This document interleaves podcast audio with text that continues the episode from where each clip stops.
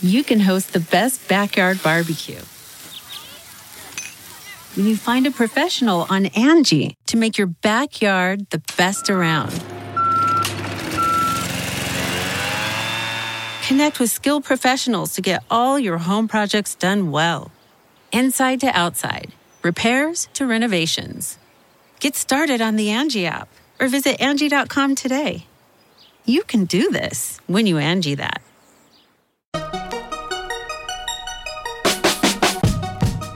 Welcome to the Techmeme Ride Home for Tuesday, March 3rd, 2020. I'm Brian McCullough. Today, Waymo has an interesting raise. Interesting for what it says about self driving and Google moonshots. Robinhood has the worst possible outages at the worst possible time, a new player in the quantum computing race, and sports tech offers a new way to watch golf. Here's what you missed today in the world of tech.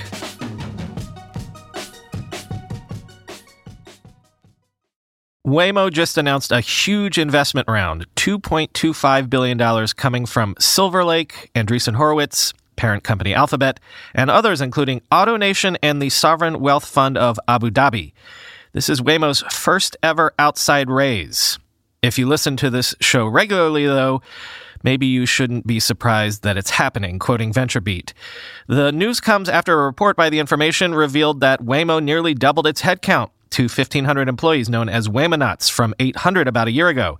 The company's annual cost is estimated to be around $1 billion, while its robotaxi business Waymo One reportedly yields just hundreds of thousands of dollars a year in revenue.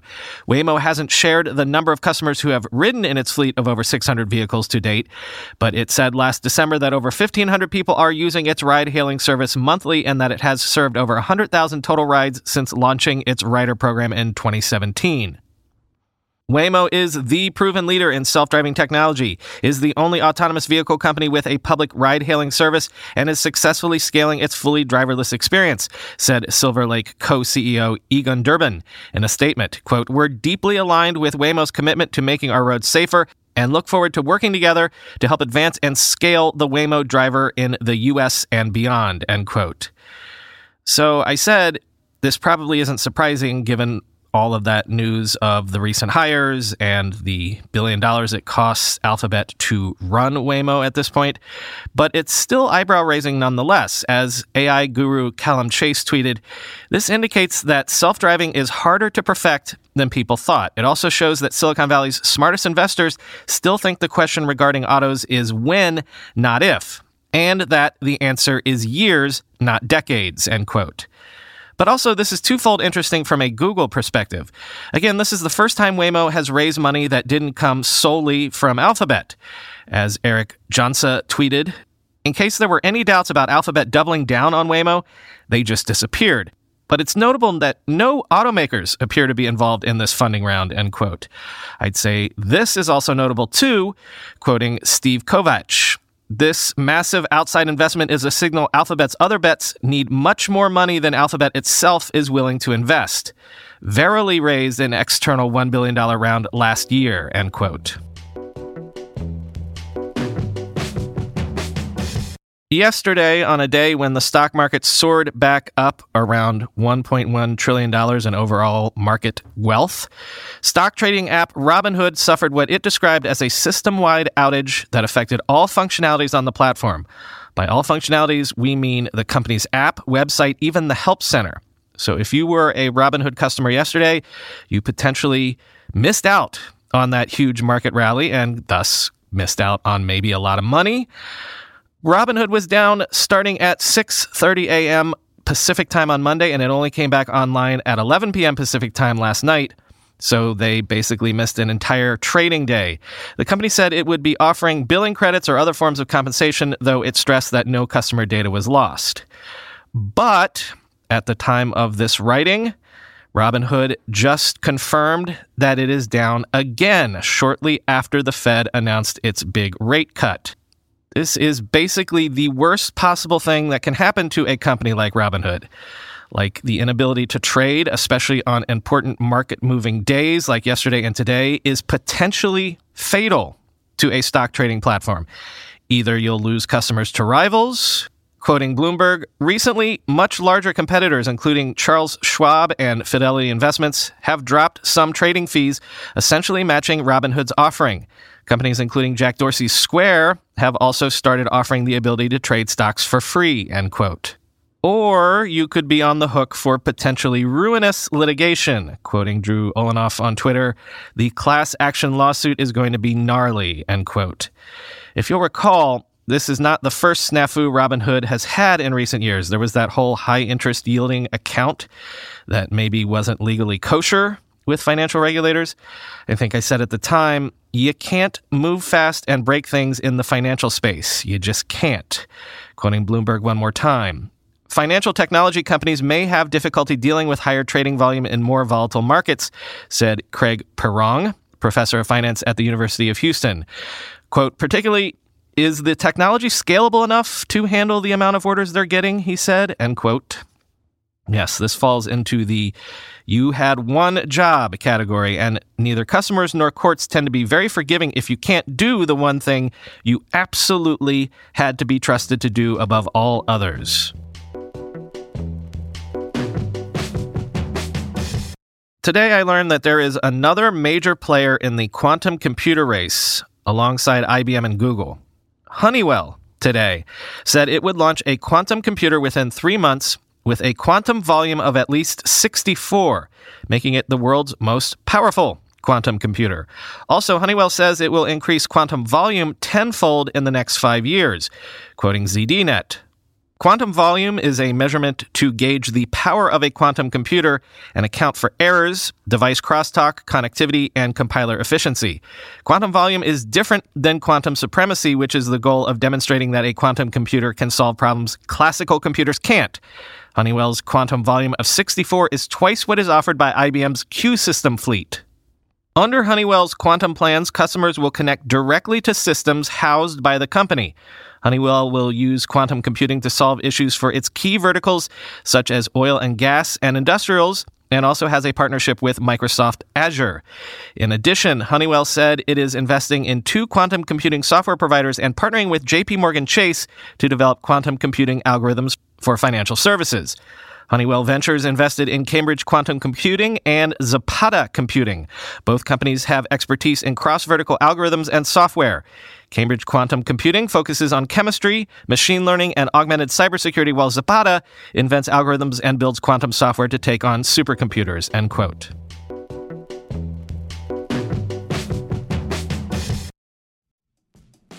How do you make a password that's strong enough so no one will guess it and it's impossible for you to forget? And do it for 100 different sites? And make it so everyone in your company can do the same without ever needing to reset them? Sounds impossible unless you have 1Password. More than any other product I've ever told you about, I can vouch 1000% for 1Password. I can't live without it. 1Password makes strong security easy for your people and gives you the visibility you need to take action when you need to. Any device, anytime, 1Password lets you securely switch between iPhone, Android, Mac, and PC with convenient features like autofill for quick sign ins. All you have to remember is the one strong account password that protects everything else your logins, your credit cards, secure notes, or the Office Wi Fi password. 1Password's award winning password manager is trusted by millions of users and over 100,000 businesses from IBM to Slack. It beat out 40 other options to become Wirecutter's top pick for password managers. Right now, my listeners get a free two week trial at 1password.com slash ride for your growing business. That's two free weeks at 1password.com slash ride. Don't let security slow your business down. Go to 1password.com slash ride. Look around. You can find cars like these on AutoTrader. New cars, used cars, electric cars, maybe even flying cars. Okay, no flying cars, but as soon as they get invented, they'll be on Auto Trader. Just you wait. Auto Trader. I'm going to a big AI startup demo day here in the city tomorrow, and I will 100% be decked out in Mack Weldon clothing. Why? Well, Mack Weldon makes timeless apparel with modern performance fabrics for guys who want to look and feel sharp without sacrificing comfort. Mack Weldon clothes are designed to fit your style and the demands of modern life. They look like regular clothes, but feel like the latest in modern comfort. They're the go to choice for guys who want to look great without even trying. Breathable underwear that keeps you cool, dry, and comfy all day. That's their AirKnit underwear. Crazy, comfortable, but elevated sweatpants, the Ace collection. An upgraded classic polo with antimicrobial silver threads, the Silver Peak polo. That's my personal fave. And ultra soft antimicrobial tees for when you need to stay fresh longer. Their silver crewneck t shirt. Get timeless looks with modern comfort from Mack Weldon. Go to mackweldon.com and get 20% off your first order with promo code RIDE. That's M A C K W E L D O N.com, promo code RIDE. And maybe I'm dumb for not knowing about them previously, but today I also learned that Ampere is vying to be a major new player in the chip space. Staying on the hardware beat for just a minute longer, Ampere has unveiled the Ampere Altra, an 80 core ARM based 64 bit server processor for applications like data analytics, AI, databases, storage, and more. This is the first ever 80 core ARM based server processor, and it runs on 210 watts, quoting VentureBeat. Intel dominates about 95.5% of the server chip market with its x86 based processors, and AMD has the rest, but Ampere is targeting power efficient, high performance, and high memory capacity features. Renee James, former president of Intel and CEO of Ampere, said in an interview with VentureBeat that the chip is faster than a 64 core AMD EPYC processor and Intel's 28 core high end Xeon Cascade Lake chip. Quote, We've got the most cores in the market. It's now in the hands of some of the industry's largest cloud providers, James said. We are very happy where this came out. I think people will be surprised. There is always something that comes next. And if it doesn't come from the incumbent, it comes from the disruptor. It's exciting to be working on what I think is next, end quote. Santa Clara, California based Ampere is backed by private equity investment firm the Carlyle Group. James hopes to take on Intel with the ARM architecture used in the world's smartphones, which is known for its efficiency in providing performance at very low power levels. Ampere was built from the ashes of Applied Micro Circuits, end quote. Once again, I have held out as long as I could on the COVID news of the day. I'm not denying that it is the biggest story of the day almost every day, but I'm trying not to make it always be the leadoff story to avoid repetition, I guess. Today in COVID 19 tech news, Facebook and Twitter have pulled out of the South by Southwest conference citing COVID 19 concerns. South by Southwest organizers say the conference is proceeding as planned, but come on. Realistically, how much longer can we expect that to be true? Next, some good news. iPhone maker Foxconn says it expects Chinese plants to begin operating normally by the end of March after the disruption caused by the coronavirus. Quoting Bloomberg, Foxconn parent Hon Hai said Tuesday its factories are now operating at about 50% of seasonal capacity, but that should ramp up over the course of the month as workers stream back into its plants. Still, Chairman Young Liu warned it remained difficult to quantify the full impact of a weeks long disruption or gauge the effects on final demand for the swath of consumer electronics it makes, from laptops to game consoles. Business across all of Hon Hai's four major divisions should decline in the March quarter compared with the previous year, meaning sales in the first half could end up being flat, Liu told investors and reporters on a conference call. Quote, There's not a huge hit on demand yet so far, but I dare not and don't want to predict the outlook of the outbreak, Liu said. We don't see a huge issue with our suppliers, and we are helping them to secure resources, end quote. And the Wall Street Journal had an interesting report that some inside Apple in recent years urged the company to relocate part of its manufacturing systems from China to other countries like Vietnam. But the suggestions were shot down by senior management, quoting from the piece. Some operations executives suggested as early as 2015 that the company relocate assembly of at least one product to Vietnam. That would allow Apple to begin the multi year process of training workers and creating a new cluster of component providers outside the world's most populous nation, people familiar with the discussions said. Senior managers rebuffed the idea. For Apple, weaning itself off China, its second largest consumer market and the place where most of its products are assembled, has been too challenging to undertake. Apple's reliance on China has long frustrated staff and more recently unnerved investors. The coronavirus represents Apple's third major setback there in as many years, including the fallout from tensions with the US that included tariffs and slower than expected iPhone sales in the country, end quote. And finally, back to a bit of good news if true. Alibaba says its new AI system can detect coronavirus in seconds, quoting the Next Web. Per a report from Nikkei's Asian Review, Alibaba claims its new system can detect coronavirus in CT scans of patients' chests with 96% accuracy against viral pneumonia cases. And it only takes 20 seconds for the AI to make a determination. According to the report, humans generally take about 15 minutes to diagnose the illness, as there can be upwards of 300 images to evaluate. The system was trained on images and data from 5,000 confirmed coronavirus cases and has already been tested in hospitals throughout China. According to the review's report, at least 100 healthcare facilities are currently employing Alibaba's AI, end quote. Finally, today, remember when we did that weekend bonus episode about sports tech and we talked about how streaming is going to change how sports are consumed by viewers? Well, this is what we were talking about. NBC has an experimental live stream of the upcoming PGA Tour that will make it easier for you to follow your favorite golfer or just any golfer you want. It's called PGA Tour Live through NBC Sports Gold. And if you tune in through that app for the upcoming broadcast of the Players' Championship, you can switch between any one of the 120 cameras installed on the course, and you can switch in real time.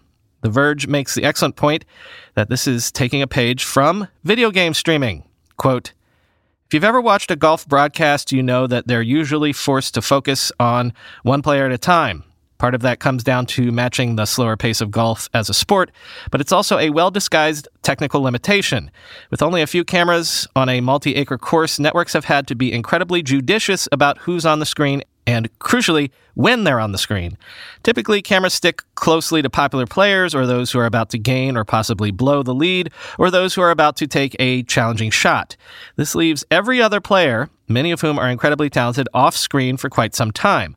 Unlike basketball or football, having 120 cameras on the golf course isn't going to add exciting or previously unseen angles to the match. But what they contribute to the game of golf is similar to the spectator modes in some video games that let you follow each player's perspective while watching an esport event or when you're just playing an online match yourself. Having the option to watch each player lets you see the game unfold through a different lens, and that's valuable if you want the full picture. For instance, there are 100 players in a Fortnite match, so it's a lot easier to follow your favorite player when you can see things from their perspective, end quote. Yeah, actually, I would argue that for football and basketball especially, having a ton of extra camera angles is actually overkill those are sports where you want to go where the action is, which is generally where the ball is. I mean, yeah, extra camera angles are useful for getting different views of the action as it happens, but there's no point in, say, following the guy all the way on the other side of the field on a kickoff return. But this is what we were talking about when we were talking about this stuff on that weekend episode. Golf, if you think about it, golf has always been the worst spectator sport like the worst to watch in person for sure. You have to walk from hole to hole and let the players go by you in a parade, never seeing the tee shot that got the ball to the green if that's where you're standing. And it's only marginally better on TV, where the directors of the television coverage often have to rush back and forth to cover action as it occurs, or even back up and cover action that's already happened. So, how would it transform the experience of viewing the sport if viewers actually had control of that? If instead of being a spectator sport, golf was actually sort of an active event? I guess what I'm suggesting here is weirdly, what if golf is the sport that is the most like Fortnite? I have never played a Zelda game before in my life, and I actually only bought Zelda when I got the Switch because I thought it would be good for my kids. And we are still playing it all together. But I kind of wish I had started it on my own because I am suddenly obsessed with this game. I know I'm about two years late on this, but how good is Breath of the Wild? I can see why some people think this is the best video game ever made, possibly. I certainly am starting to think so. Talk to you tomorrow.